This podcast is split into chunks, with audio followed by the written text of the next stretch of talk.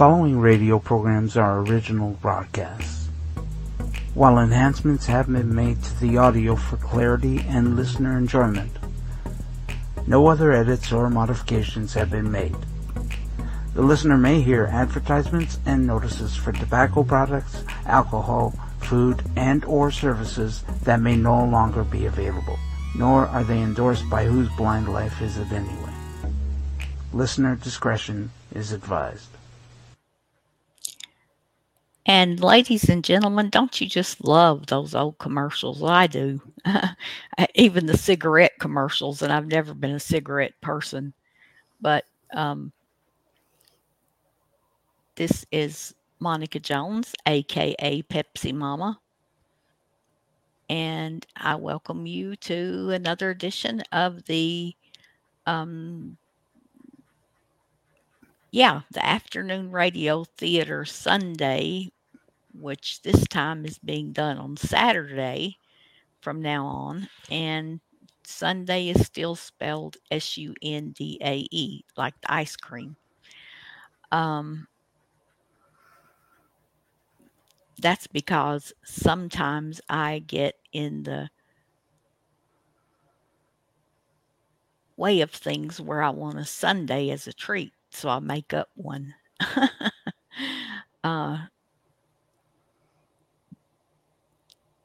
but anyway, I hope you like what you hear. And oh, beside me is my tech geek and friend, and I guess you call him co host, Victor Gouveia. Hello, everybody. And um, he doesn't let me get by with a thing. Don't let you get what? I, I said you didn't let me by, get by with anything. Okay. no. Uh, really, we work we work well well together, and I'm glad to have him. But hope you like what you hear. And if you want to hear us live, you can hear us on Facebook under Whose Blind Life Is It Anyway? Uh, under Twitter at Blind Who's and under YouTube at Whose Blind Life Is It Anyway? And I was trying to type that to somebody in an email this morning and I got all flustered and I think I got it wrong. But now we're going right. Um,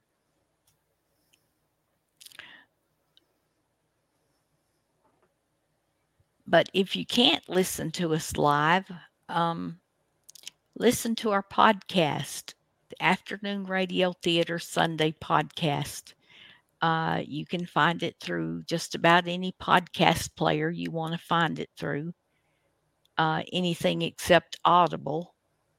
And um, we're not good enough for them yet, so maybe someday. But uh, you know, you got your Spotify, your Google, your um, oh, what's that one I use? Alexa? Uh, well, sometimes, yeah, Alexa, she'll just play them right on through for you. But mm-hmm. uh, QCast, QCast, that's the one. Um, but anyway, I think I've covered the basics. Oh, if you want to send us an email with gripes, grumbles, or suggestions, I hope it's suggestions or um, things you've really enjoyed. Uh, requests. Re- yes, dear. Mm-hmm. Requests mm-hmm. and things you've really enjoyed. Um, write to me at Afternoon Radio Theater Sundae, S U N D A E, remember, at gmail.com. And so now that I think I've covered all of the basics, today we're going to listen to Academy Award Theater, and I I love this show. It's what it's done. It's taken uh, movies that have been nominated or have received an Oscar, and um, put this little award theater together. So you see about 30 minutes of a real time movie but um, anyway, they do a pretty good job with it. And the first one that I'm going to show is um, Bette Davis. I love Bette Davis. I don't care what she did, does, whatever. She doesn't do much anymore. She may be dead, but I love all I love all these old movies. And Victor says he wishes he could just run for the uh, for the road. But uh, this first one is Bette Davis in one called Jezebel, and um, she kind of plays a little mean, flirty girl in this one.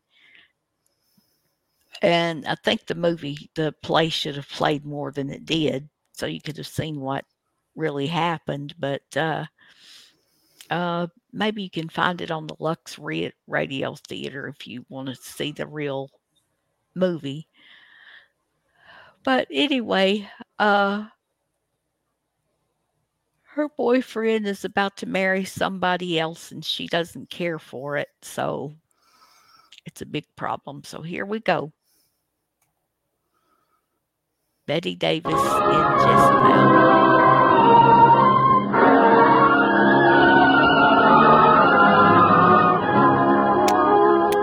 The House of Squibb presents the finest in motion picture entertainment, Academy Award.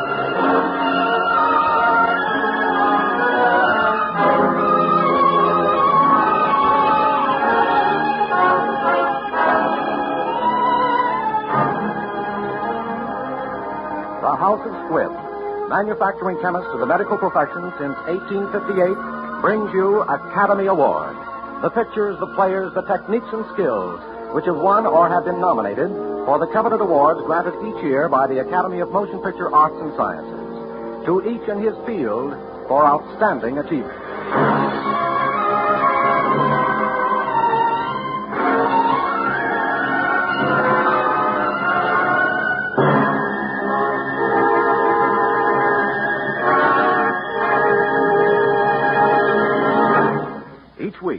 Squibb on the Air brings you only the finest in motion picture art. Squibb in your home brings you only the finest medicinal products, pure, effective, reliable. Squibb, a name you can trust. Tonight's picture is Jezebel. Tonight's star is the distinguished Warner Brothers player who has been nominated seven times for awards, has won the prize Oscar twice. Past president of the Academy, Miss Bette Davis. With Miss Davis tonight appears another Academy Award winner, Miss Anne Revere, who won this year's Academy Award for Best Supporting Actress in National Velvet. And now, Miss Bette Davis.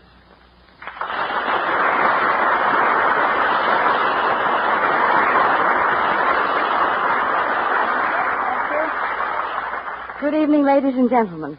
Miss Revere and I feel very honored to be on this first presentation of Academy Awards. Those awards that mean so very much to all of us in the motion picture industry. Jezebel was written for radio by Frank Wilson with an original musical score composed and conducted by Leith Stevens, and our producer director is Dee Engelbach.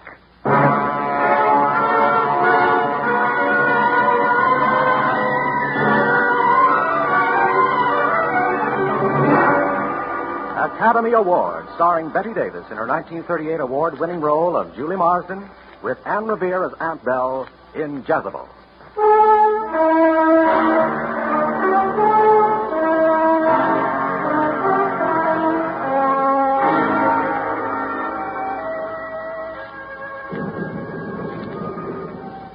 Like the end of our world as General Bogardus and I stood in the street of New Orleans that dawn of 1851, listening to the depressing sound of the cannon as it was fired to dispel the fever which hung like a plague over the city. It seemed like the end of Julie's world, too. As we watched her slowly walk beside poor Preston Dillard as they carried him to the island of the dead. Uh, come, my dear. You, you can't stay in this street. Uh, dawn is breaking. The morning chill is penetrating.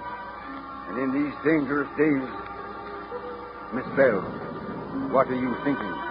I'm thinking of a woman called Jezebel, who did evil in the sight of God. And yet I wonder. I wonder.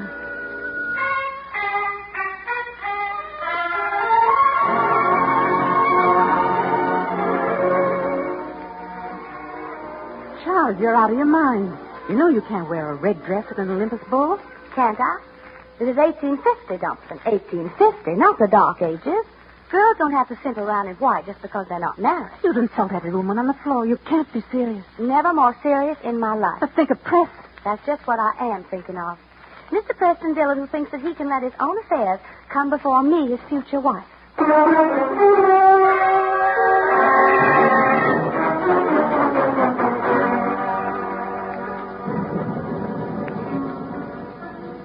That started it, Miss Bell. That damnable red dress. But that wasn't Julie's fault. Oh, if Preston Dillard had only taken my advice the night he came to call. I remember. You said Your generation doesn't understand women, sir. Why, maybe not, General Bogardus. Nowadays, hmm, no proper respect for our southern womanhood. Think your father would have allowed the lady of his choice to have come surging to his place of business this morning? Miss Julie didn't know I was presiding at a meeting, sir. Of course not, Preston. But even if the lady upstairs is my ward, I feel you should know what your father would have done. What would Father have done, sir? Your father, sir, would have cut him in hickory, sir. He would have flailed the living daylights out of her, and then helped her put lard on the whelps and brought her a diamond brooch. That's what he would have done, sir. And she'd have loved it. Where is Miss Julie? why she asked me to please excuse her, Press. Is she ill? Why, no, Press. She's as sound as a nut. You will pardon me a moment, please. Take all the time you need, my boy. I do believe Mr. Dillard is going up the stairs after Julie. He's taking his walking cane.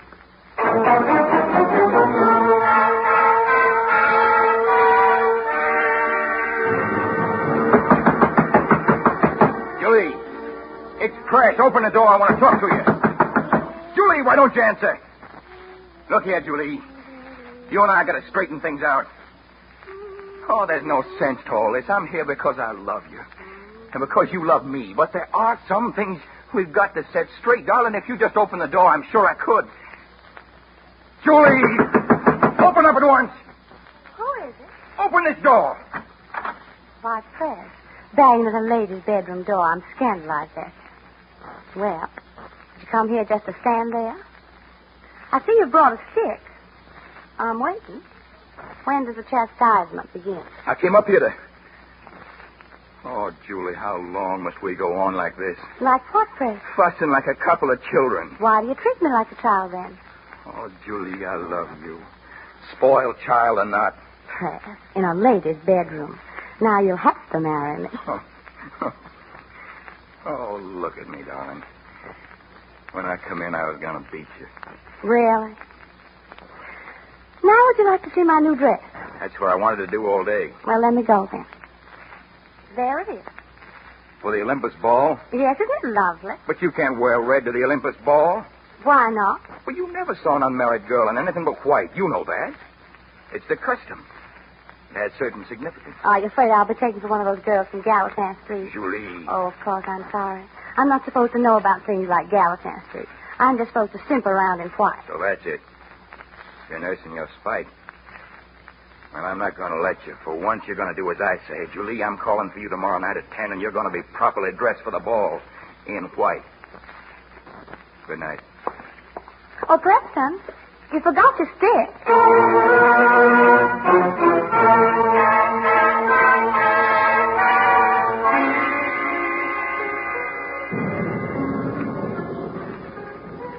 She must have been getting scared over wearing that dress after what Press said to her. Yes, but her pride. Confound her fiendish pride. You know that she tried to get Buck Cantrell to take her to the ball without telling Press? Yes, I knew later. Poor drinking jewel and easygoing Buck Cantrell. He loved her, too. Uh, thank heaven he refused her. He was a gentleman and an honorable man.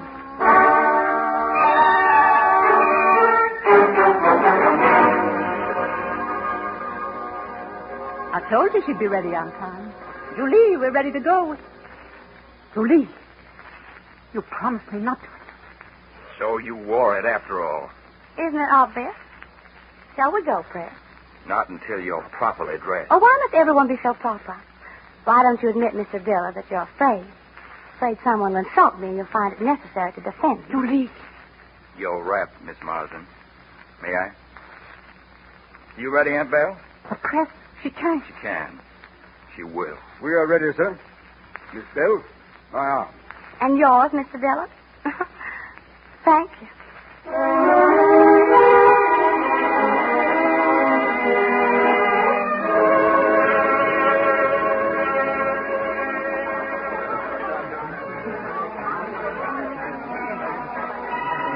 My, my dear Miss Bell, have you no distress in face?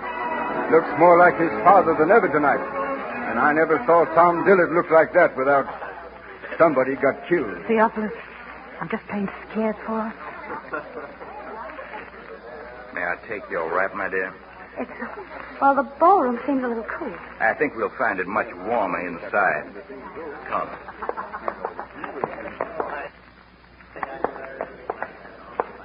Gentlemen, you all have the pleasure of Miss Marsden's acquaintance, I think. Gentlemen, Good evening, Miss Marsden. Yonder comes my partner. You'll excuse me. Of course, sir. You haven't a partner you have to meet, Cantrell? Why, no. Came alone. A pleasant evening, isn't it? Mighty pleasant. Nice and cool.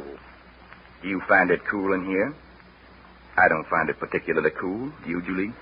why, no. I don't find it particularly cool. Miss Julie doesn't find it so. Perhaps it's something in the atmosphere that's peculiar to you. Why, no, I reckon not. Now you speak of it, it's just about right. It seems so to me. Tess, please take me out of here. Well, my dear, we haven't danced yet, shall we? No. Oh, yes, we will.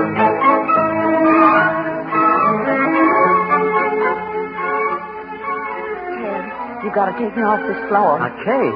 It's my own brother dancing with her. Everyone is leaving the floor. No respectable girl will dance while she's dancing. That dress is an insult. Take me off this instant.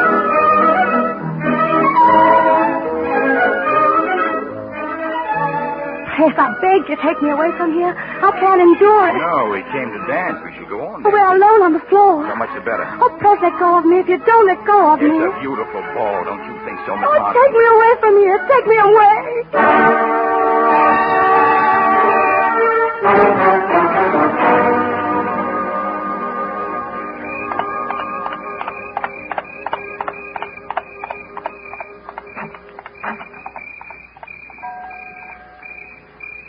Good night, Aunt Beryl.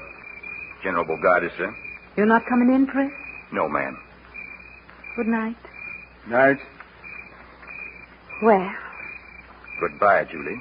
is that all you've got to say to me? There's nothing more to say. Even if I was wrong? You couldn't be wrong. You're Julie Marsden. Am I to go down on my knees? It'd be interesting, but utterly useless. Evidently, you've made up your mind. No, Julie, you've made up my mind. Well, then, goodbye, Press. Goodbye, Julie. Julie, don't let him go. Go after him. Me? After him? Yes, Julie, quickly. Oh, Julie, you're such a fool. Not so big a fool. He'll come back. Not this time, he won't. Believe me. Wait and see. He'll come back. Yet tonight, I think. If he does, say I've retired. And tell him I'm sleeping late in the morning. Not to come round till tomorrow afternoon. Julie. Tell him. Tell him. Tell him.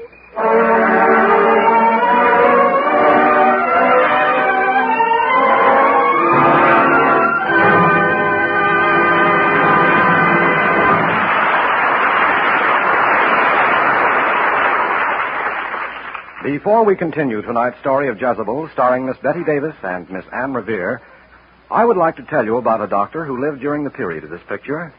A doctor so devoted to the cause of human health that his zeal still inspires those who carry on his work.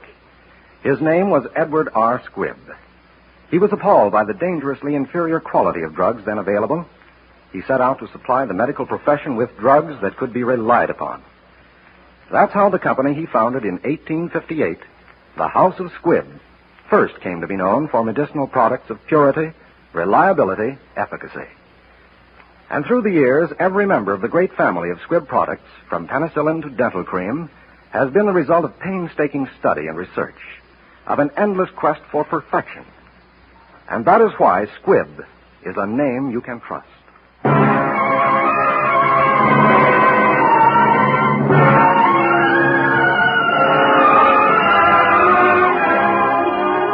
now for part two of tonight's picture, Jezebel, starring the Academy Award winners, Miss Bette Davis and Miss Anne Revere.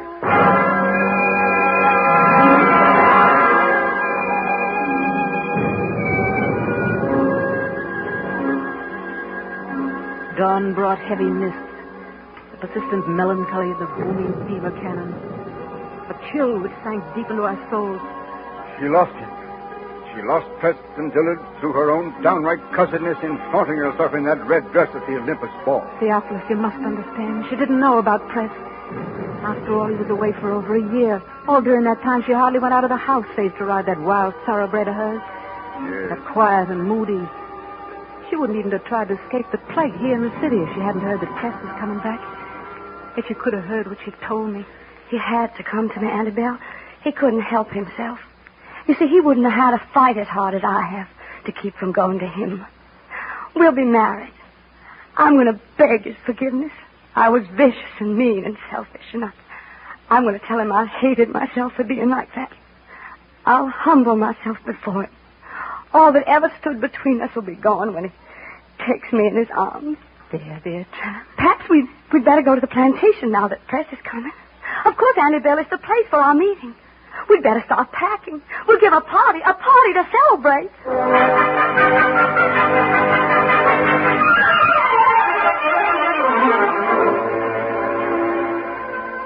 And they came, all of them, the old, old friends. Buck Cantrell, Ted Dillard, Press's brother, Dr. Livingston. Everyone came to help him. And Julie was walking on the clouds and dressed herself in a white dress that she was to have worn to the ball with Press. And Press. He came, and when the carriage. When the carriage stopped, my heart stopped too. For Julie, Aunt Belle. Oh, it's wonderful to be back at Halcyon. I would have come even if I weren't invited. my dear, dear Preston. Aunt Belle, I have a surprise. This is Amy, my wife. His wife, had married. I tried to get away to warn Julie, but I had to stay with our guests, and while I was upstairs, she found him as he was in the library of Halcyon.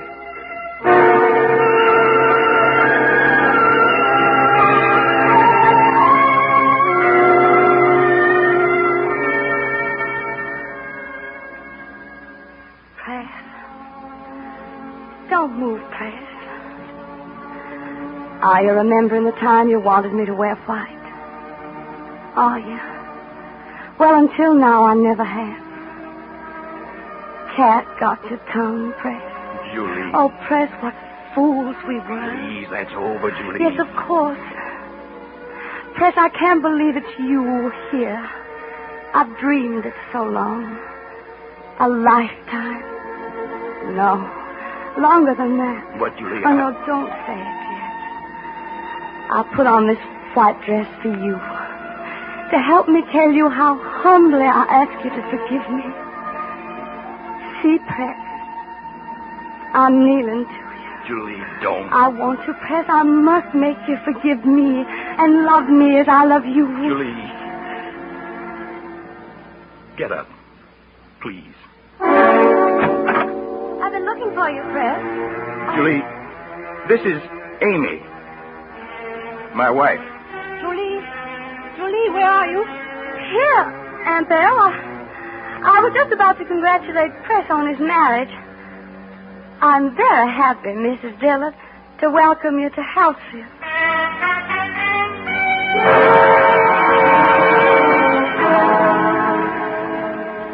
Julie, child, I'm so sorry. Oh, for heaven's sake, don't be gentle with me now. Do you think I want to be wept over? I've got to think to plan. Julie, you can't fight marriage. Marriage? that, that little washed out Yankee. Press is mine, he's always been mine, and I'm going to have him.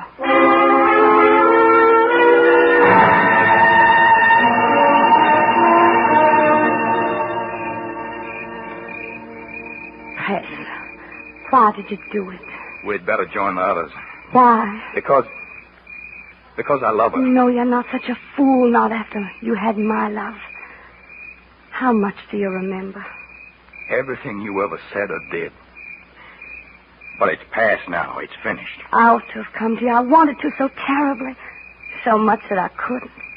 And you felt that way, too. That's what brought you back, Press. You had to come back to the country you know so well. Press, listen.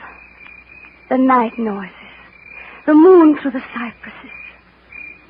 Can you taste the night on your tongue? It's part of you, Press. The mockingbirds and the magnolias.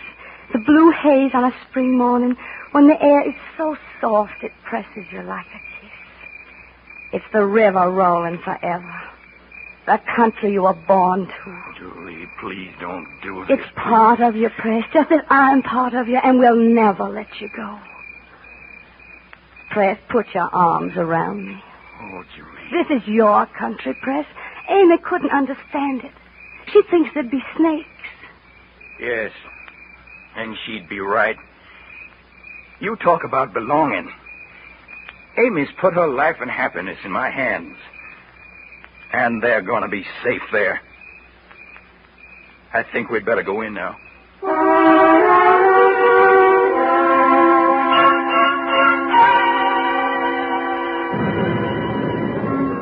She tried to win him back. And when she failed, she did the unforgivable thing. She set herself willfully to cause trouble. Yes, dear. She seemed possessed that night.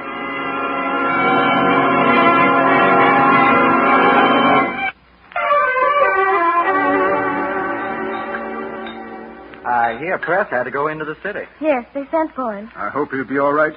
I had grave reports of conditions there. The plague is sweeping on despite all effort to check it. Hey, they posted a governor's militia guard through the parish. No one will be permitted to leave the city or to enter it now. Oh, I'm so worried about Press. A pity he had to leave now. But I suppose his bank comes first. Well, Press is devoted to the bank. Rather unfortunately so. You don't find that admirable, Miss Marsden? Well, it just seems to me that there are other things more interesting. I imagine Buck finds it so, too. That's right, Miss Julie. I never go into a bank if I can help it. Why, Buck? Because it seems to me they're mostly always studying how they can get away something from somebody. Oh, I'm sure Buck doesn't mean that the way it sounds. I'm sure Mr. Cantrell is capable of defending his own insinuations. Why, Mistress Dillard, I didn't mean to offend. I was just talking. Of course. Amy, he doesn't realize what he's saying. Doesn't even realize how Julie is using him. Why, Buck, am I using you? I'd be right happy if you'd explain that remark, sir. I'll explain it. You're fool enough to defend what you don't even understand. That Julie's been egging you on. First against Press and now against his wife. Well, that's pretty talk, isn't it, Buck? Yes, Miss Julie. That's very impolite talk, very. Let's put it this way, Mr. Cantrell. All evening I thought you coarse and not a gentleman. Why, you win, so... At your service, sir. Ted, you, you can't do this. I'm afraid, Mrs. Dillard, you don't understand our southern customs.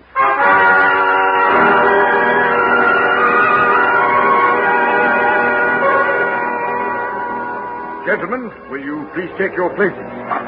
Remember, gentlemen, you turn and fire at the count of ten. Are you ready? Ready. Ready. Very well. One, two, three, four, five, six, seven, eight, nine, ten.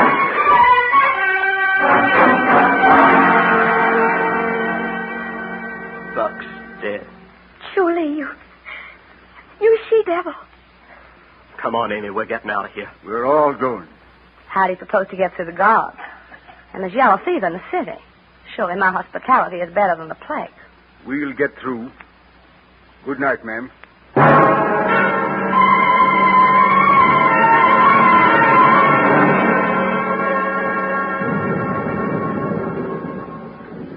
I shall never speak to her again, even though she return one day from the dead.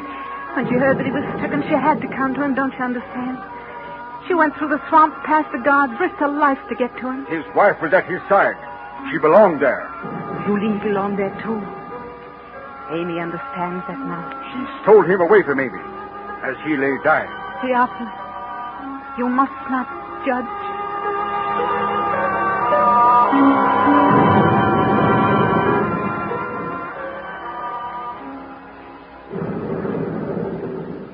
Believe me, Mrs. Dillard, it's unthinkable that you go within there.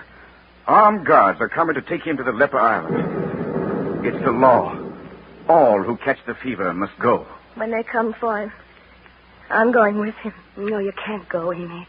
It is your right to go. You're his wife, but are you fit to go? Loving him isn't enough. If you gave him all your strength, would it be enough? I'll make him live. I'll die with him. Amy, do you know the Creole word for fever powder, for food, for water? Can you talk to a sullen, overworked black boy and make him fear you and help you? Press's life and yours will hang on words you can't say, and you'll both surely die. I must go with him. Listen, Amy, they're coming. Coming for him. Oh, Amy, it isn't a question of proving your love by laying down your life for Press. Nothing so easy. Have you the knowledge and the strength to fight for his life and your own? Amy, it's no longer you or I. What do you mean? I'll make him live. I will. You see, I know how to fight better than you. I'll fight to the death itself. Where is he?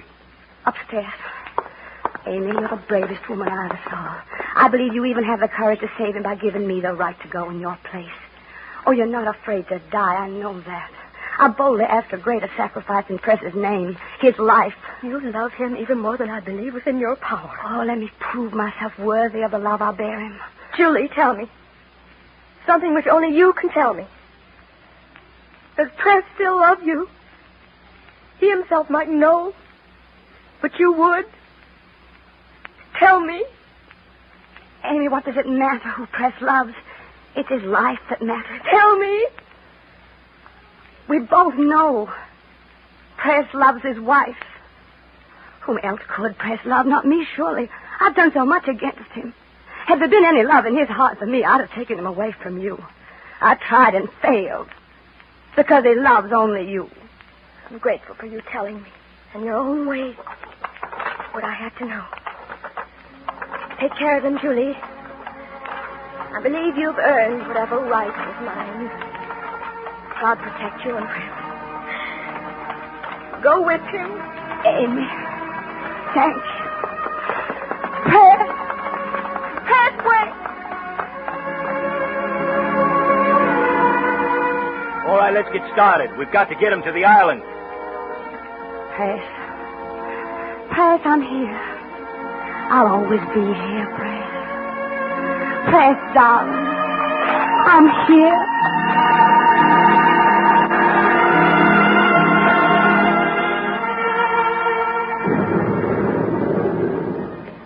Come, Miss Bell. They've gone, and there's no turning back. Come, you, you cannot stay here in the street. Miss Bell, what are you thinking? I'm thinking of a woman called Jezebel who did evil in the sight of God.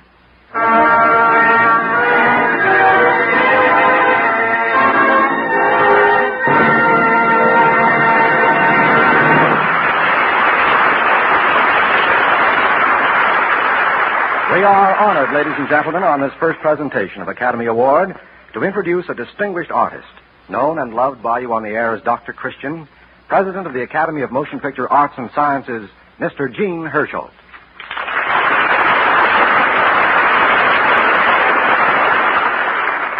Good evening.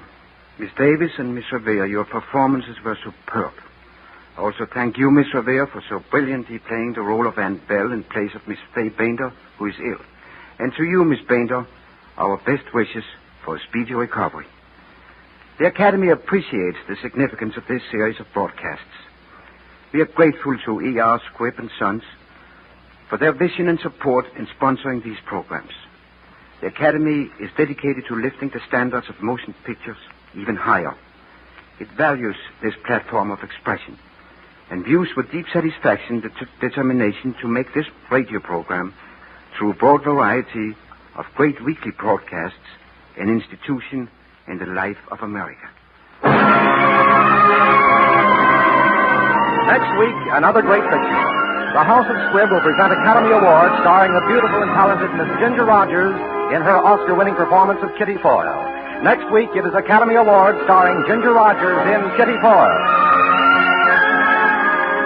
Miss Bette Davis will soon be seen in A Stolen Life, produced by Warner Brothers, also producers of Devotion.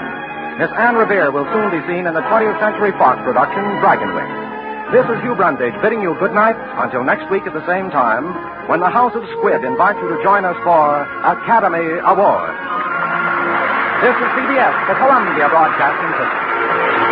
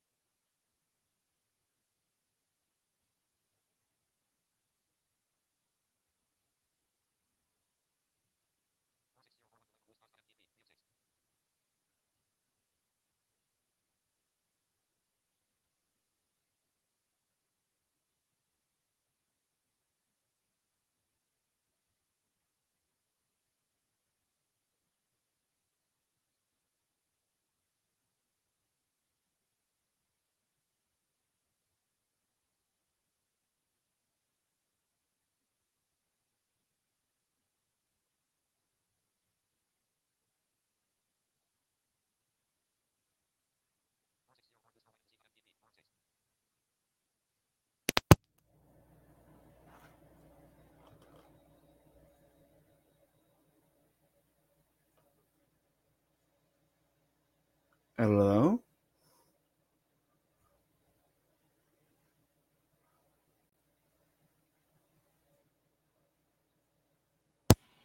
Is my mic muted? It was. Oh, well, I done all that talking for nothing. I guess so. Sorry about that.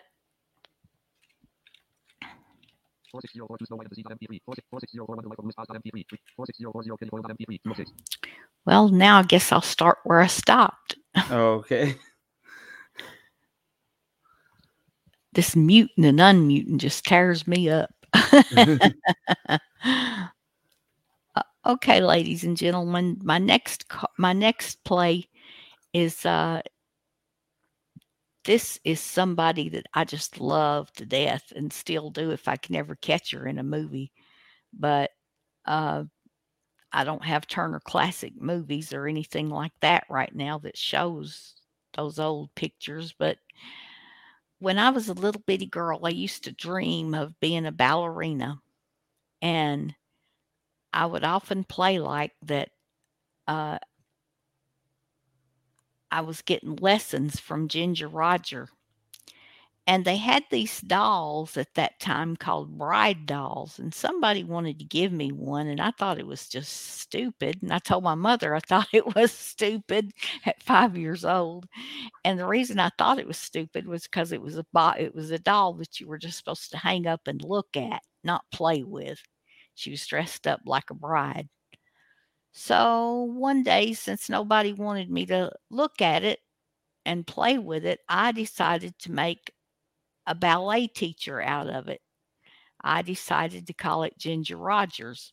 And she taught me all kinds of ballet steps. Well, who knows if they're they were real or not because I still can't I'm still a clumsy balletist. So uh, but it was fun.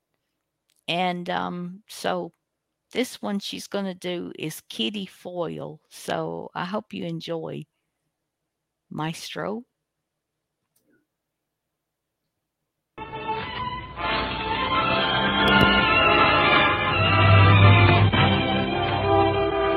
House of Squibb presents the finest in motion picture entertainment Academy Awards.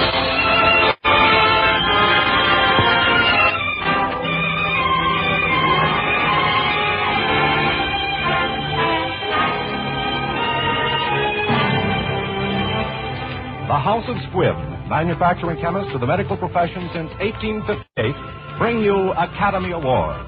The pictures, the players, the techniques and skills which have won or been nominated for the coveted awards granted each year by the Academy of Motion Picture Arts and Sciences to each in his field for outstanding achievement.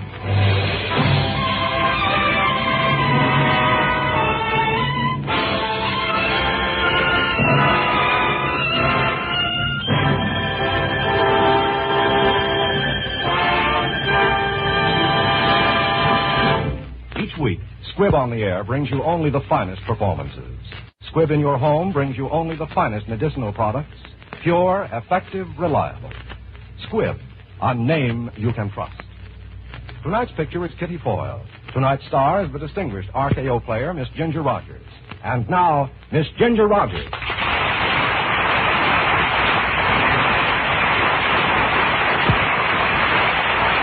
Thank you. And good evening, ladies and gentlemen. My hope is that some of our excitement and pleasure in reenacting these Academy Award roles will be communicated itself to you through our performances. Also, it would be ungrateful of me if we were to do Kitty Foyle tonight without thanking the men who brought Kitty to the screen. So thank you, David Hempstead and Sam Wood.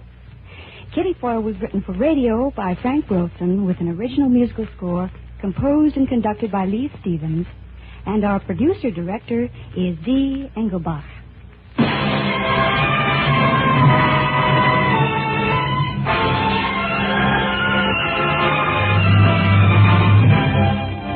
Academy Award, starring Ginger Rogers in her 1940 Academy Award winning role of Kitty Foyle.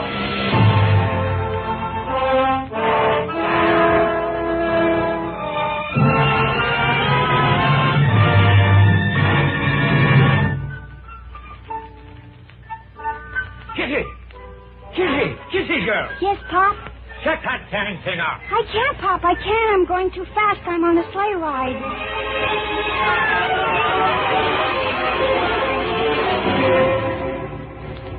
A sleigh ride. Well, it seems my whole life was spent on a sleigh ride. First it was Win Strafford, my mainline Prince Charming. But now it seems to be Mark Eisen, a good, dependable, trustworthy Mike. Mark, it was spring again in New York. And as Mark drove me home that evening, I had a hunch that this might be the spring of all my years. Here we are, Kitty. Pocahontas Hotel, home of lonely women. Uh, Kitty, wait. Yes, Mark. Kitty, will you... Will you take this ring? Oh, Mark. Well, you see, I, I've got lots of money tied up in this golden hoop, and there's no other way I can get any use out of it. Well, can't you find my finger mark? You... You did say yes, didn't you? I mean, it's, it's, it's all clear. There's no confusion. You understand what I asked you. You asked me to marry you, didn't you? Oh, that's it. Exactly. I got it. That's why I said yes. Kitty. What I'm getting around to. That that fellow in Philadelphia. That's all over, huh? All over. Oh, then we're getting married tomorrow. Meet me at the hospital tonight, at midnight. We'll go straight to Greenwich. Yes, Mark. I guess this will be farewell to the Pocahontas. Kiss all those dear old bachelor girls goodbye for me. I'll kiss them all, and then I'll pack like mad. Okay. And meet me at St. Timothy's Hospital at 12. Smack on the dot. Twelve, smack on the dot, St. Timothy's.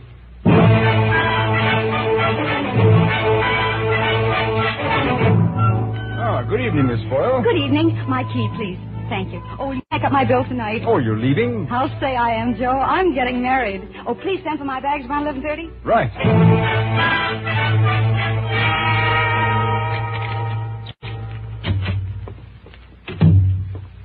Hello, Kitty. When? What are you doing in my room? You sent for me. I sent for you. You sent back the ring. Uh. Kitty, remember what I told you? If you ever needed me or wanted me, or would have me, send the ring back to me. Oh, I forgot. I that wasn't what I meant. I sent it back because that was all. That was the end. Don't say that, Kitty. Oh, Kitty, there's no life for me without you. I want you. I need you. I love you this minute as I've never loved you before. But when it's too late. Five years, too late. No, Kitty, it'll never be too late. What we had can't die. I'm asking that we leave together for South America and be together always. Oh, Win. Don't ask me anything. Don't let me think. Oh, darling, at last it all comes true. Will we live happily ever after? Forever and ever. When will we go? We sail at midnight. I'll be at the pier with everything arranged. Now, will you meet me there? Mm-hmm. Pier 48, mm-hmm. midnight. Mm-hmm. Oh, Kitty, I love you. Don't be late. Mm-hmm. Bye-bye. When? I. When? Wait, when?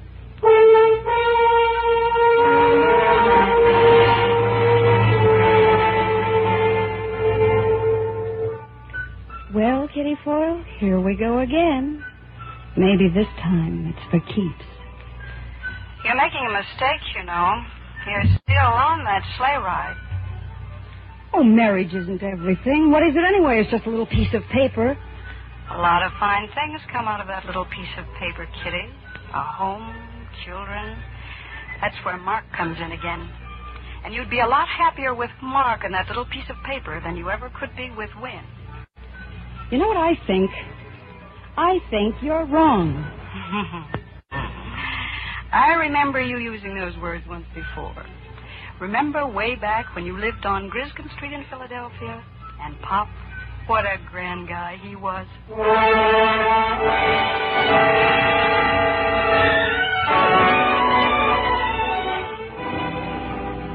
Ah, Kitty. I guess an old heathen like me never had any business trying to raise a daughter anyhow. I wanted to keep you from stubbing your toe. I thought you had all this junk rooted out of your mind. What junk? Cinderella and her blasted prince. Kitty, don't you see? It's oh, it's no good. Don't argue, Pop. I love him. Judas Priest. You said it. You mean you want to marry Win Strafford? Mm-hmm. Did he ever ask you to meet his family? Pop, he doesn't even know I love him yet. Big secret. but I've never worried much about his family because I've got a funny idea. I'm just as good as they are. Kitty, by Judas Priest, you're going to break your heart.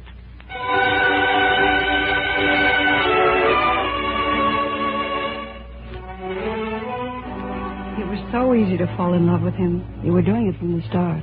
Falling in love with your boss. But there's no getting around it. Those were probably the happiest days in your life. Crazy but nice. Like the first time he took you to New York.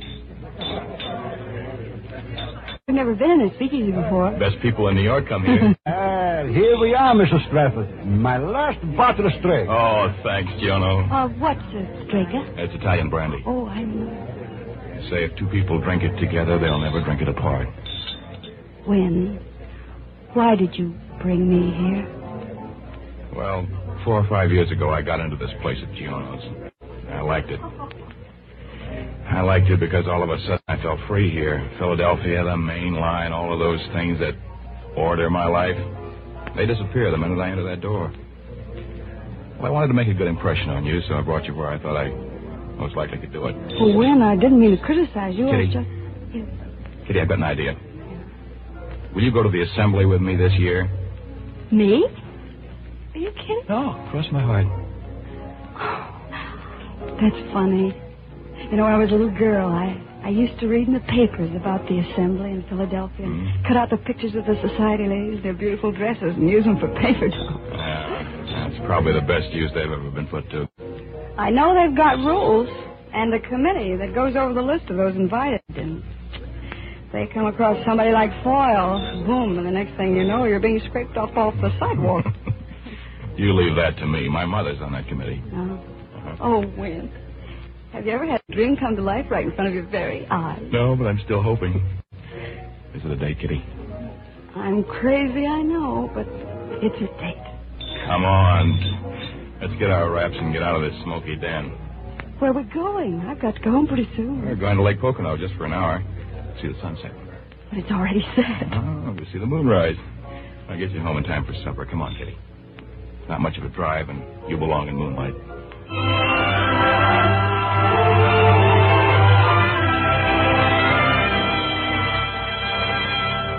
Lake Pocono and Wind Lodge in the mountains, snug and comfortable, exciting, and a million miles from everything but moonlight. Remembering that night is like putting your tongue in a sore tooth, that same sharp little twinge. Funny how love makes a woman quiet and a man talkative. But Lancelot mused a little space. He said, She has a lovely face. God in his mercy lend her grace, the Lady of Shalott. Isn't that beautiful, darling?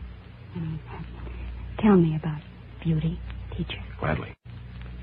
As you know, it's a man's duty to instruct woman in all subjects. How do you pick the subject? Well, I've only got a few minutes, but um, tell me where we are. We are in the Pocono Mountains, situated in the state of Pennsylvania. No, but uh, where are we really? In heaven? No? In love. Tell me about love. Well, first, there was a man. Hmm And there was a woman. Uh, well, what did the man and the woman do? Well, at first they just hung around. One night a strange thing happened. What? They were sitting in front of a fire like this, and the firelight played upon the woman's face. And the man, for the first time, saw how beautiful she was. Looking into her eyes, he suddenly beheld all the wonders of life. So, immediately, he made love to her. Well, uh, didn't the woman object? No. She loved him, too. Why? Well, Because he was everything that she had ever dreamed of. Oh, my darling. I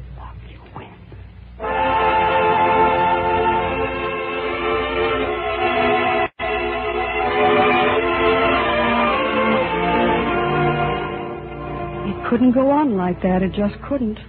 Who did you ever think you were, Kitty Foyle? That you could live rent free and forever in paradise? Didn't you see it coming? Didn't you know the magazine was bound to fail? Couldn't you tell that he would say the things he said because, well, being him, he couldn't have said anything else? Did you have to hurt inside as if he'd stabbed you with a knife? Yes, Kitty Foyle, you did. Well, the magazine's done. It's folded. It's finished. Ten thousand my mother gave me to spend. Now what will you do? Me? Oh, oh, that's right. I'm out of a job. Yeah. well, I might get one in New York. I can't let you do that. Why? Why not? Because it it's just silly. Besides it'd be too far apart. Well, it is in China. Kitty. Well, this is kind of delicate, but It will go on. Your father isn't very well. And you're all alone, and it's too much for you to handle. Yes. I mean, I feel that I'm kind of responsible. It isn't your fault the magazine failed, and so. Well, until you get another job, I don't want you to have to worry about money. What do you mean? I'll just, just keep you on the payroll. It's only fair, you know, because Just a minute. You don't need to worry about me, Win. I'm free, white, and 21, or almost. And I'd love you from here on out, or till I stop loving you. But nobody owes a thing to Kitty Foyle. Except Kitty Foyle. Kitty. Wait, Kitty!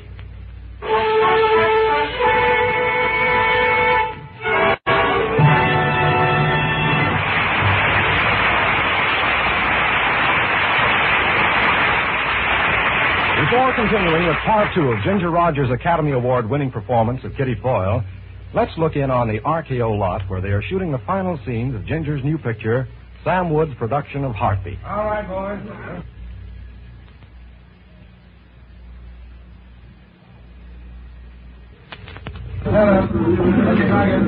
Here we are. Much like Alice in Wonderland, isn't it? Walking into a strange new world. Had you any idea it took so many skills and crafts to make a fine picture? Here's a young lady we might persuade to talk to us for a second. Oh, miss. Hello. Uh, hello. May I ask what your job is on this lot? Sure. I'm a makeup girl. Right now I'm working on Heartbeat. That's Miss Rogers' new picture, you know. Yes, I know. That must keep you pretty busy, doesn't it? I'll say it does. But it's worth it. Just wait till you see Ginger Rogers in this one. Well, I'm certainly looking forward to that. But tell me, in your job of makeup, I imagine the smile is pretty important, isn't it? Yes, sir. The smile is everything. Well, same in my business. You see, Squibb Dental Cream encourages a sparkling smile, and it refreshes your mouth at the same time. Everyone enjoys the minty taste of Squibb Dental Cream. It's so cool and fresh. Yes, I know. And did you know that the polishing agent in Squib Dental Cream is one of the safest, softest, yet most effective known to dental science? Well, I'm glad to know. And did you know that pure Squibb Dental Cream has to pass more than 100 separate tests before it touches your brush? It's just one more evidence of the scientific care that goes into the making of this quality dentifrice. Use Squibb Dental Cream regularly. Taste, feel, and see the refreshing difference.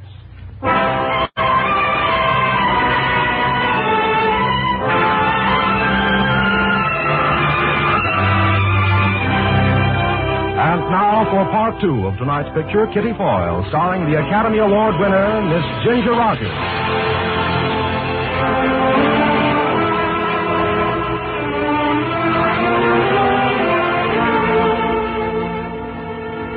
You thought you were off the sleigh ride, Kitty Foyle, when you took your shattered little pieces of pride and went to New York to ring the Liberty Bell. But you were wrong. Getting a job selling perfume, meeting a swell guy like Mark, hiding your pain in the crowds, no dice, Kitty Foyle. You were still on that sleigh and you had a ticket in your heart for the entire trip. Molly, where are you? For heaven's sake, what's going on here? I don't know. I got home and they started coming. Somebody's nuts. I know the delivery boy like a brother right now. You should see what's in the bathtub. Water lilies. And, and look at these. A hothouse we got. A million dollars worth of flowers and they're all for you. For me? Mm. Well, I'm who are they? Well, they're from Win. It's Win.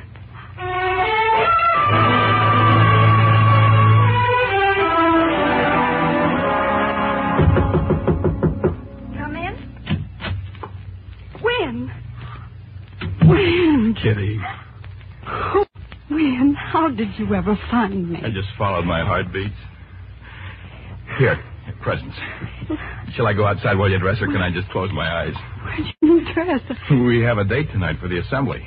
Only ours is going to be right here in New York. Oh, when? You remember. Hey, I, I hope you like this dress. Oh, Golden May. Oh, when? Kitty, I forgot to tell you What? how much I love you. Oh. Oh, how much do you love me? If I said as much as you love me, would that be enough? Oh, darling. If that were true, there wouldn't be any love left for anybody else in the whole world.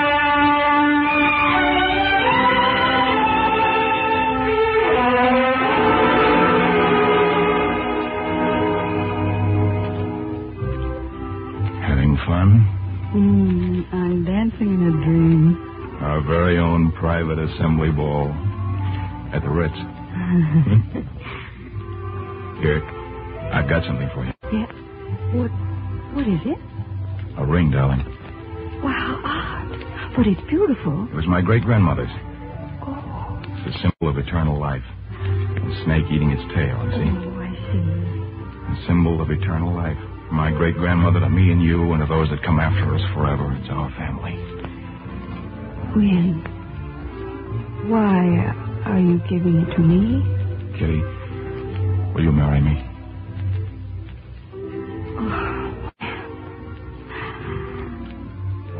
Oh, I can't. You love me now only because we're not in Philadelphia. I'll fix that. Boys, will you play the sidewalks of New York, please? Oh, what's the idea? Oh, that's our song now. We're New Yorkers. Love us. Oh, darling, no main line, no Philadelphia. Mm-hmm. Just you and me, me and you. Dear God, please don't ring the alarm clock for just a little while. Let it go on just as it is now. Just as it is now. Oh, he heard me. It's Sunday morning. Those are wedding bells, darling. Wedding bells for us.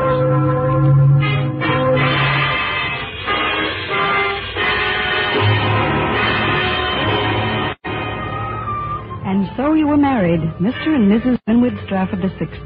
Remember, you read it over and over when Win wrote it on the register of that little hotel in Gretna Green. There's no use denying it. Those two days were just about perfect. And then you went back to Philadelphia to tell Win's family. Hello, everybody. Win, dear, come in. You remember Kitty, Mother? Indeed, I do. It's so nice to see you again, Miss Doyle. Thank you. You remember my grandmother, Aunt Jessica, Uncle Edgar, Uncle Kenneth? Oh, glad to see you again, Miss Boyle. Well, the fact is, the name isn't Foyle anymore. It's Strafford. Kitty and I have been married. oh, why don't you say something? Oh, or is she so beautiful she's taking your breath away? You'll have to forgive me, my dear. I just wasn't prepared for such news. You understand, don't you? Oh, of course. After all, it, it is a surprise. Shall we sit down? Will you have tea? No, no, thank you. When were you married, dear? Monday. I see. We thought naturally that Win would wait a year. But you understand, of course, that above everything else, we want you and him to be happy. That's first and foremost in our thoughts, isn't it? Oh, yes, of course, my dear. Well, I don't uh, want to seem rude, but would somebody mind telling me what you're driving at? It's only this, my dear. Mother. You see, honey, I promised I wouldn't marry you for a year. Mother was going to take you under her wing and prepare you. Prepare me for what? You know, some school, some good finishing school. School? Are you kidding me? No, now, my dear, let's keep calm. Now, look. Let's get a few things straight around here. I didn't ask to marry the Straffords. The Strafford asked to marry me. I married a man, not an institution or a bank. Oh, I've got a fine picture of your family conferences here. All the Straffords trying to figure out how to take the curse off Kitty Foyle. Buy the girl a phony education and polish off the rough edges and make a mainline doll out of her. oh, you ought to know better than that. It takes six generations to make a bunch of people like you, and by Judas Priest, I haven't got that much time.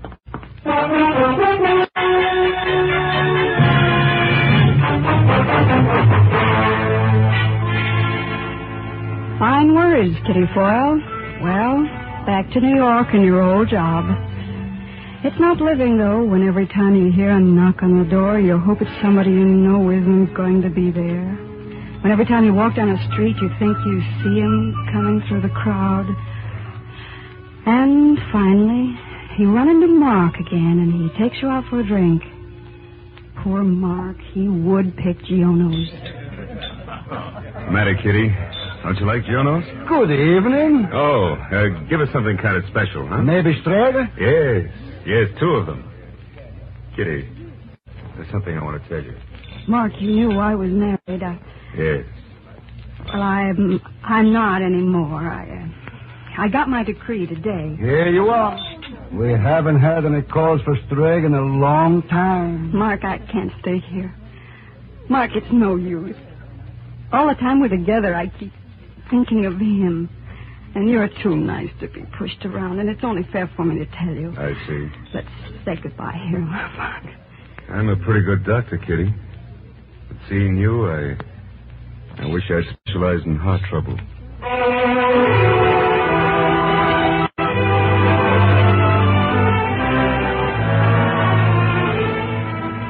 You were ghost ridden and haunted, Kitty Foyle.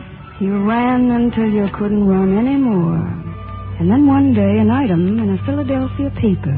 Uh, Mr. and Mrs. Devereux Gladwin announced the engagement of their daughter, Miss Veronica Gladwin, to Mr. Winwood Strafford the Sixth. Hmm. You thought you could only die once, but you learned. You learned. And time kept on doing business at the same old stand, five years of it. Then they sent you down to Philadelphia to open a branch of the store. You were afraid to go, afraid of all the things it might bring back. But nothing happened until the afternoon of your last day, about half past four. I I'd better have some perfume, too. Oh, yes, madam. Are you going to the opera or dancing? I'm going to the assembly tonight. I see. What flowers are you wearing? Oh, I haven't thought yet. I'm glad you mentioned that because I usually have to buy them myself. Oh, in that event, I suggest St. Sid perfume with camellias or... Telephone call, Mrs. Strafford. Oh, thank you. Strafford. Oh, it couldn't be. Hello? Hello? Oh, hello, Win. Oh, you don't have to go to New York again, do you? But, Win, in the five years we've been married, we've never gone to the assembly together. Very well. I'm sorry, but I'll have to leave right away. May I send the perfume to the house with the other things? No, I'll make a selection some other time. The assembly. Tonight. Mrs. Win Strafford. Is that all, Miss Boyle? The package is ready to go for Mrs. Strafford. Yes, that's. No. No, wait. Here's something else. Wrap this up. This ring. For Mr. Strafford.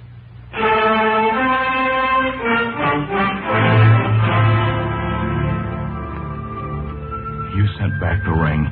Kitty, remember what I told you. If you ever needed me or wanted me or would have me, send the ring back to me. That wasn't what I meant. I sent it back because that was all. That was the end. Don't say that, Kitty. But it's true, Win. Look, you'll have to go. I'm sailing at midnight. I'm asking that we leave together and be together always. Pier 48, midnight. Yes. Don't be late. Oh, darling, don't be late. And will I live happily ever afterward? Forever and ever. Forever and ever.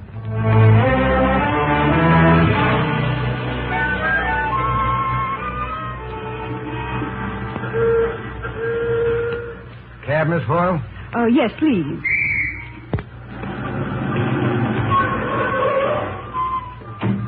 You're going to be gone long, Miss Foyle? Yes, permanently. We don't get many pretty girls here at the hotel.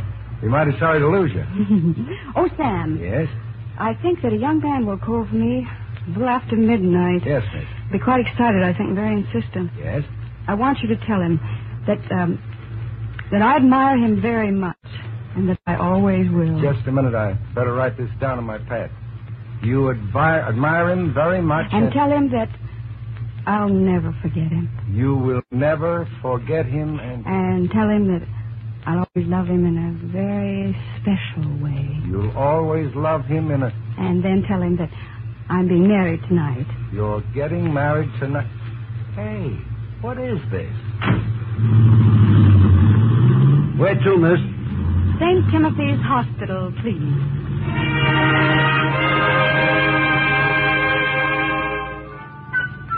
No, no. I've had enough of sleigh riding. Goodbye, Win. Goodbye, dear. But here's where I get off.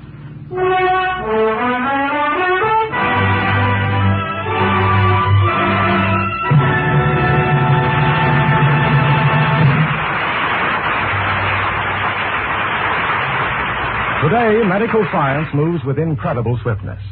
Even before the miracles of penicillin were completely charted, work was going forward in a scientific laboratory on another similar substance called streptomycin. What is streptomycin? It is a powerful drug science has taken from the earth itself by painstaking and complicated extraction processes. What does streptomycin contribute to the conquest of disease? It is effective against certain deadly germs that even penicillin doesn't conquer. With streptomycin, as with penicillin, Squibb scientists are working in the forefront of progress, cooperating with other scientists all over the world in the effort to discover and prove all that streptomycin can do, and to make it available as soon as possible to every doctor. For the Squibb idea, for nearly a century, has been to strive ceaselessly in the cause of health. And through its endless quest for perfection, Squibb has earned its reputation everywhere as a name you can trust. Next week, another great picture. The House of Squibb will present Academy Award starring one of Filmdom's most distinguished actors, Mr. Paul Muni, in his Academy Award winning performance in the life of Louis Pasteur. Next week, it is Academy Award starring Mr. Paul Muni in the life of Louis Pasteur. Ginger Rogers appeared in Kitty Foyle tonight through the courtesy of RKO Radio Pictures, producers of The Spiral Staircase. This is Hugh Brundage bidding you good night until next week at the same time when the House of Squibb invites you to join us for Academy Awards. This is CBS, the Columbia Broadcasting System.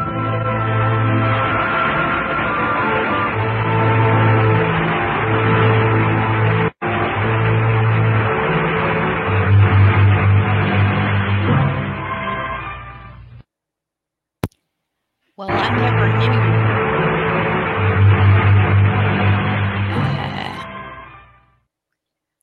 Sorry about Mhm. that. I thought I thought it stopped and then it started again, but I never knew growing up that I took anything by the house of Squibb. But I took plenty of streptomycin in my life, so I guess I did.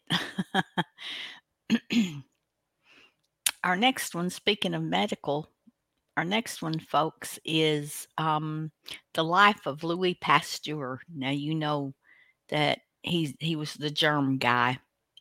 He got scoffed at and laughed at, but he was the one that came up with um, cures for anthrax and I believe rabies was in there and a few other things. But um, for someone who got laughed at, he came out on top.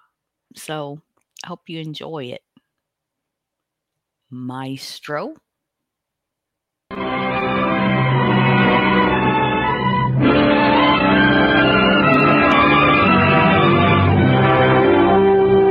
The House of Squibb presents the finest in motion picture entertainment, Academy Award.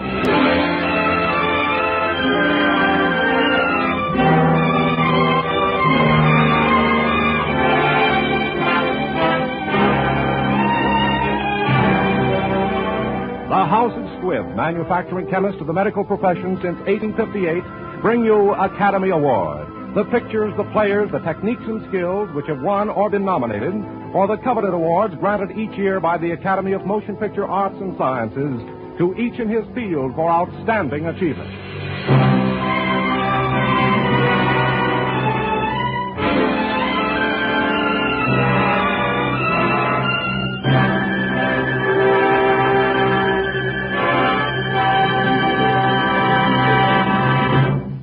Each week, Squibb on the Air brings you only the finest performances. Squibb in your home brings you only the finest medicinal products, pure, effective, reliable. Squibb, a name you can trust. Tonight's picture is the story of Louis Pasteur, Tonight's star is the distinguished motion picture actor, Mr. Paul Muni. The story of Louis Pasteur was written for radio by Frank Wilson with an original musical score composed and conducted by Leith Stevens. And our producer director is Dee Engelbach.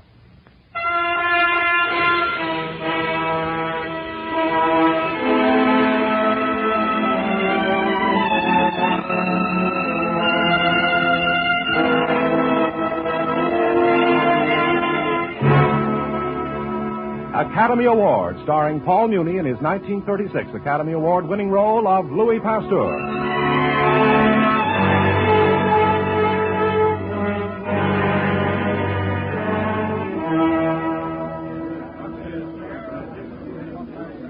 Come, come, Pasteur. Tell us precisely what you mean. Majesty, the hospitals of Paris are pest houses. There's scarcely a doctor in the city who's not carrying death on his hands and instruments. So? And what does the learned court physician, Dr. Charbonnet, think of that?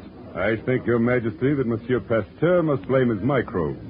You see, he possesses a private menagerie of invisible beings. Exactly. Dr. Charbonnet could see them for himself if he took the trouble to use his microscope. He would watch them multiply into murderous millions. They'd breed in filth. They must start from the gutters in Paris tonight and by tomorrow claim some mother from this very court. Preposterous. You, Charbonnet, treated a court servant today. She died tonight, a victim of your bigotry. Moreover, the unclean midwife who attended her will attend your next more illustrious patient and may bring death to the Countess Gabrielle de Villefort. Stop! I forbid any more. You have gone too far, Monsieur Pasteur. The Countess Gabrielle de Villefort is Her Majesty's sister. Your Majesty, I speak only in warning. Pasteur, is it not true that you're practicing medicine of a kind when it is known that you're only a chemist? And is it not true that you are the author of a pamphlet that has caused the death of a famous physician? I'm not practicing medicine, Dr. Rossignol. I'm trying to put a stop to the negligence of those who do. Pasteur, in your processes for improving our wines and beer, you have rendered France a great service. We appreciate it. In the future, you will confine yourself to that field, to your uh, pasteurizations. It is my wish. No, it is my command. Now, Monsieur Pasteur, have you anything to say? It is my birthday, sire. I can only hope that God will spare me the years until these learned doctors know and understand the vicious and invisible world of the microbes as I have learned to know and fear them.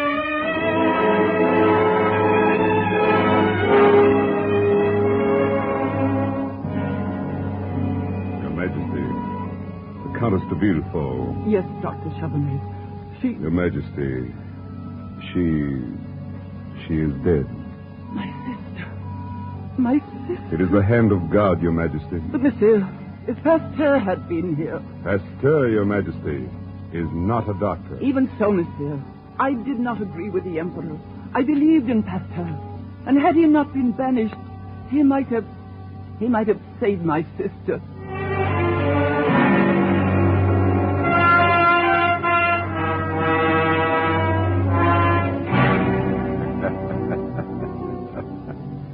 Annette plays very well. I forget that the years speed swiftly. She has grown to womanhood. Yes. The years of my banishment go so fast, and there is so much to be done. Louis, does her playing disturb you? No, on the contrary, my dear. I'm only writing a letter, a letter to Dr. Lister of Edinburgh. Oh. The war with the Prussians is over. While men have been fighting each other, I have been fighting microbes. For they are the real enemies of mankind. I've discovered a new serum, a serum against anthrax, the dread disease in cattle. Tests are not yet conclusive, but I.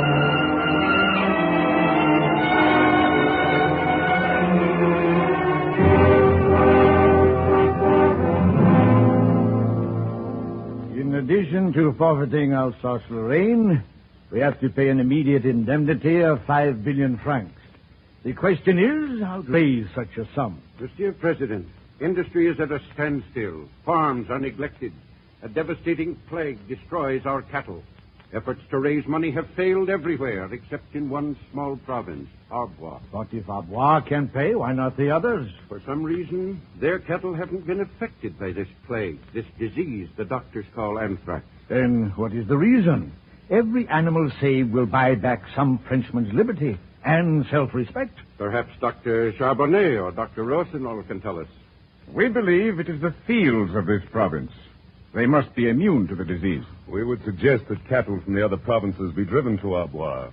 There to feed upon the good pastures and be kept in healthful condition. Let it be done at once. But I heard that some person in that province had developed a serum of sorts that keeps the cattle healthy. Impossible, sir. A maddened chemist called Pasteur once blamed all disease on microbes. we French are a very imaginative race.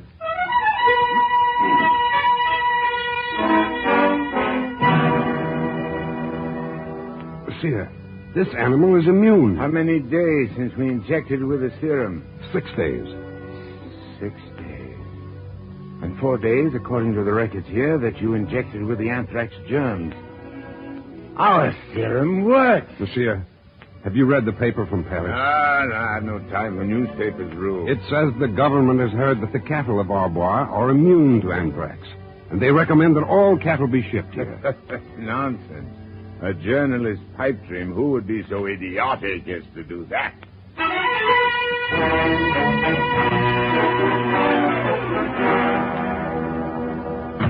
Monsieur, they have come. Half the cattle and sheep of France are being driven here. Fools! Idiots! Every inch of this ground is contaminated. It is only my vaccine which has kept our cattle healthy.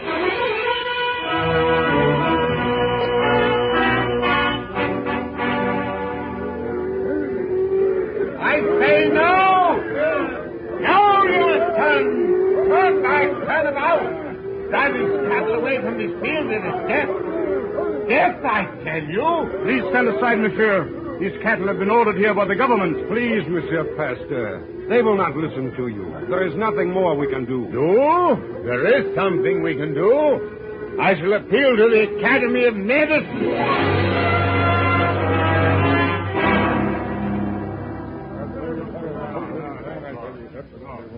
Say Pasteur is right. He's wrong. Wrong. No, he's wrong. Gentleman, Pasteur was discovered to be a charlatan ten years ago. I see no reason for accepting him now. I disagree, Dr. Charbonnet.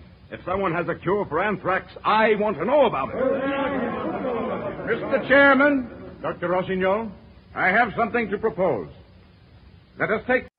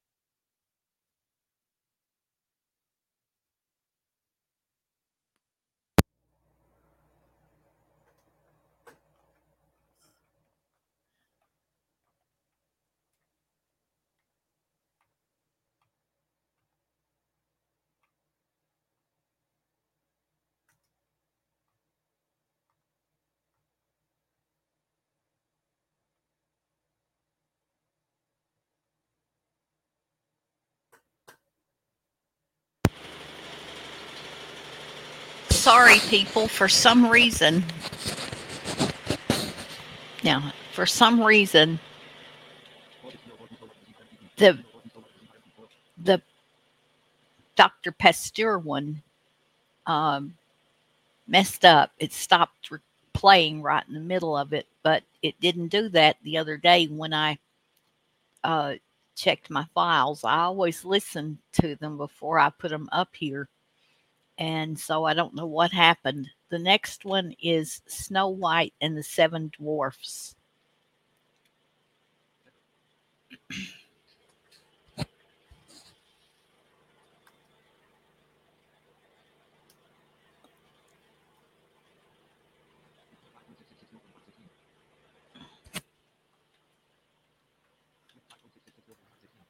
Uh oh.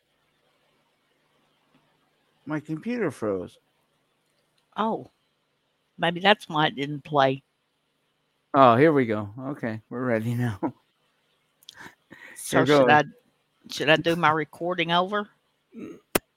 We're not recording.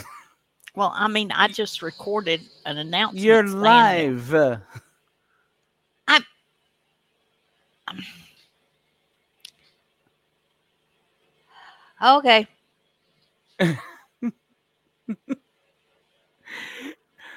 Enjoy the feature, folks.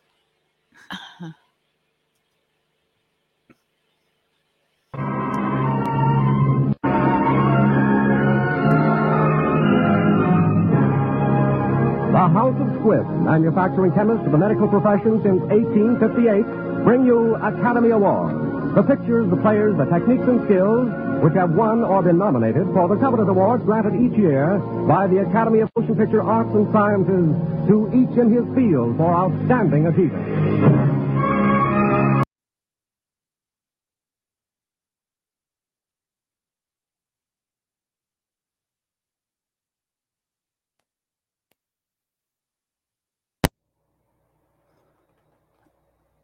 I think we may have a problem. It looks like it, Houston.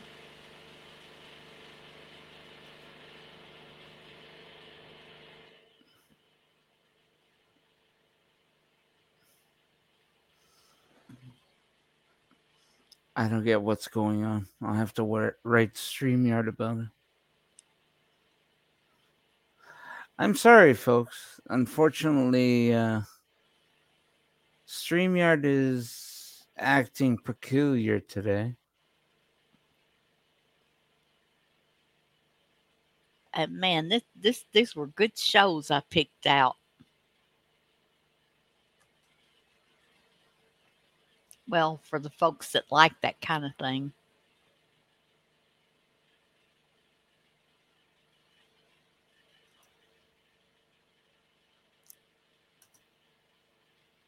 We might do this one again. We might have to. So uh, we'll say bye bye to you now. Sorry, folks.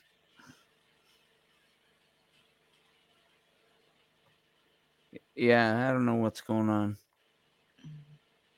I think StreamYard is having issues.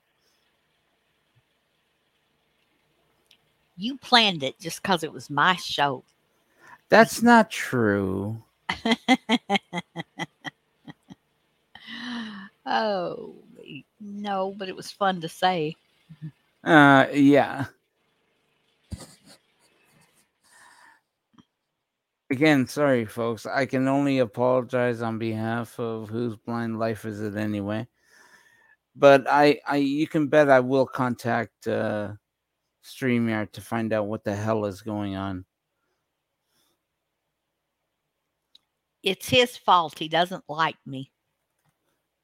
Well, it could be the site's fault. Maybe it doesn't like you well, it could be. because you couldn't find that at the stream button either.